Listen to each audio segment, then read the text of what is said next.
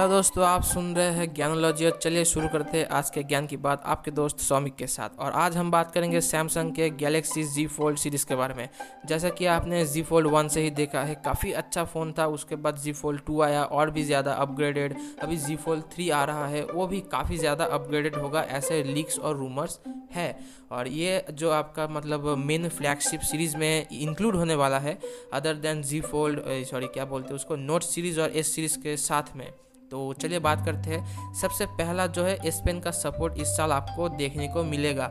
ये जी fold to में आने वाला था, पर किसी कारणवश नहीं आया जी फोल्ड टू में। वो आपको जी फोल्ड थ्री में सपोर्ट देखने को मिलेगा।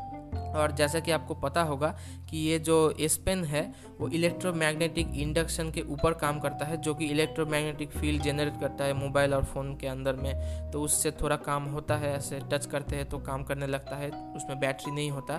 तो उसके बाद बाद में बात करेंगे, वैसे भी मैं साइंस में ज़्यादा अच्छा हूँ नहीं। तो बात करते हैं अभी कि सैमसंग के जो जी फोल्ड सीरीज़ है तो उसमें आपको काफ़ी ज़्यादा जो है पावरफुल मैग्नेट्स देखने को मिलते हैं और ये स्पिन का जो मतलब सबसे ज़्यादा वीकनेस है, वो मैग्नेट्स है और मैग्नेट के साथ ये एस स्पिन जो है ठीक से काम नहीं करता। और ये सैमसंग ने अपने ही एक मतलब कहा था कि अगर आप Z fold sorry note series में अगर आप मैग्नेटिक कवर्स लगा लो तो स्पिन जो है काम करना बंद कर देगा।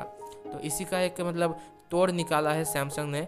और यहाँ पे इस बार जो एस पेन का सपोर्ट आपको मिलेगा, उसमें इलेक्ट्रोमैग्नेटिक इंडक्शन की जगह इलेक्ट्रोस्टैटिक इंडक्शन यूज़ होता है, जहाँ पे आपको मैग्नेट्स की ज़रूरत नहीं पड़ेगी तो आप बेफिक्र यूज़ कर पाएँगे। ये काफ़ी एक स्मार्ट मूव था।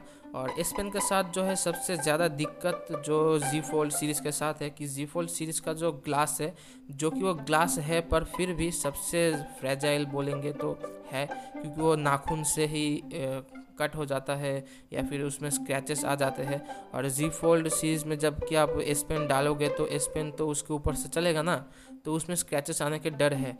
तो सैमसंग ने अभी ये किया है कि वो अल्ट्रा थिन ग्लास जो उसके है, उसका जो थिकनेस है, वो बढ़ाने वाला है। पहले 30 माइक्रोमीटर का था। अभी उसको बढ़ा के डबल मतलब 60 माइक्रोमीटर का वो कर दिया जा रहा है, ताकि वो मतलब स्क्रैचेस ना आए और उसमें आपको फ्लेक्सिबिलिटी भी दुगना मिलेगा। ये एक improve version of the glass है।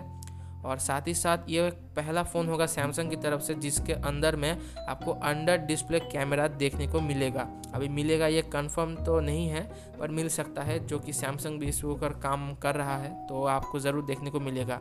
और यही थे जी फोल थ्री के अपडेट्स काफ़ी छोटा मैं बना रहा हूँ, ताकि आपको सुनने में दिक्कत ना हो।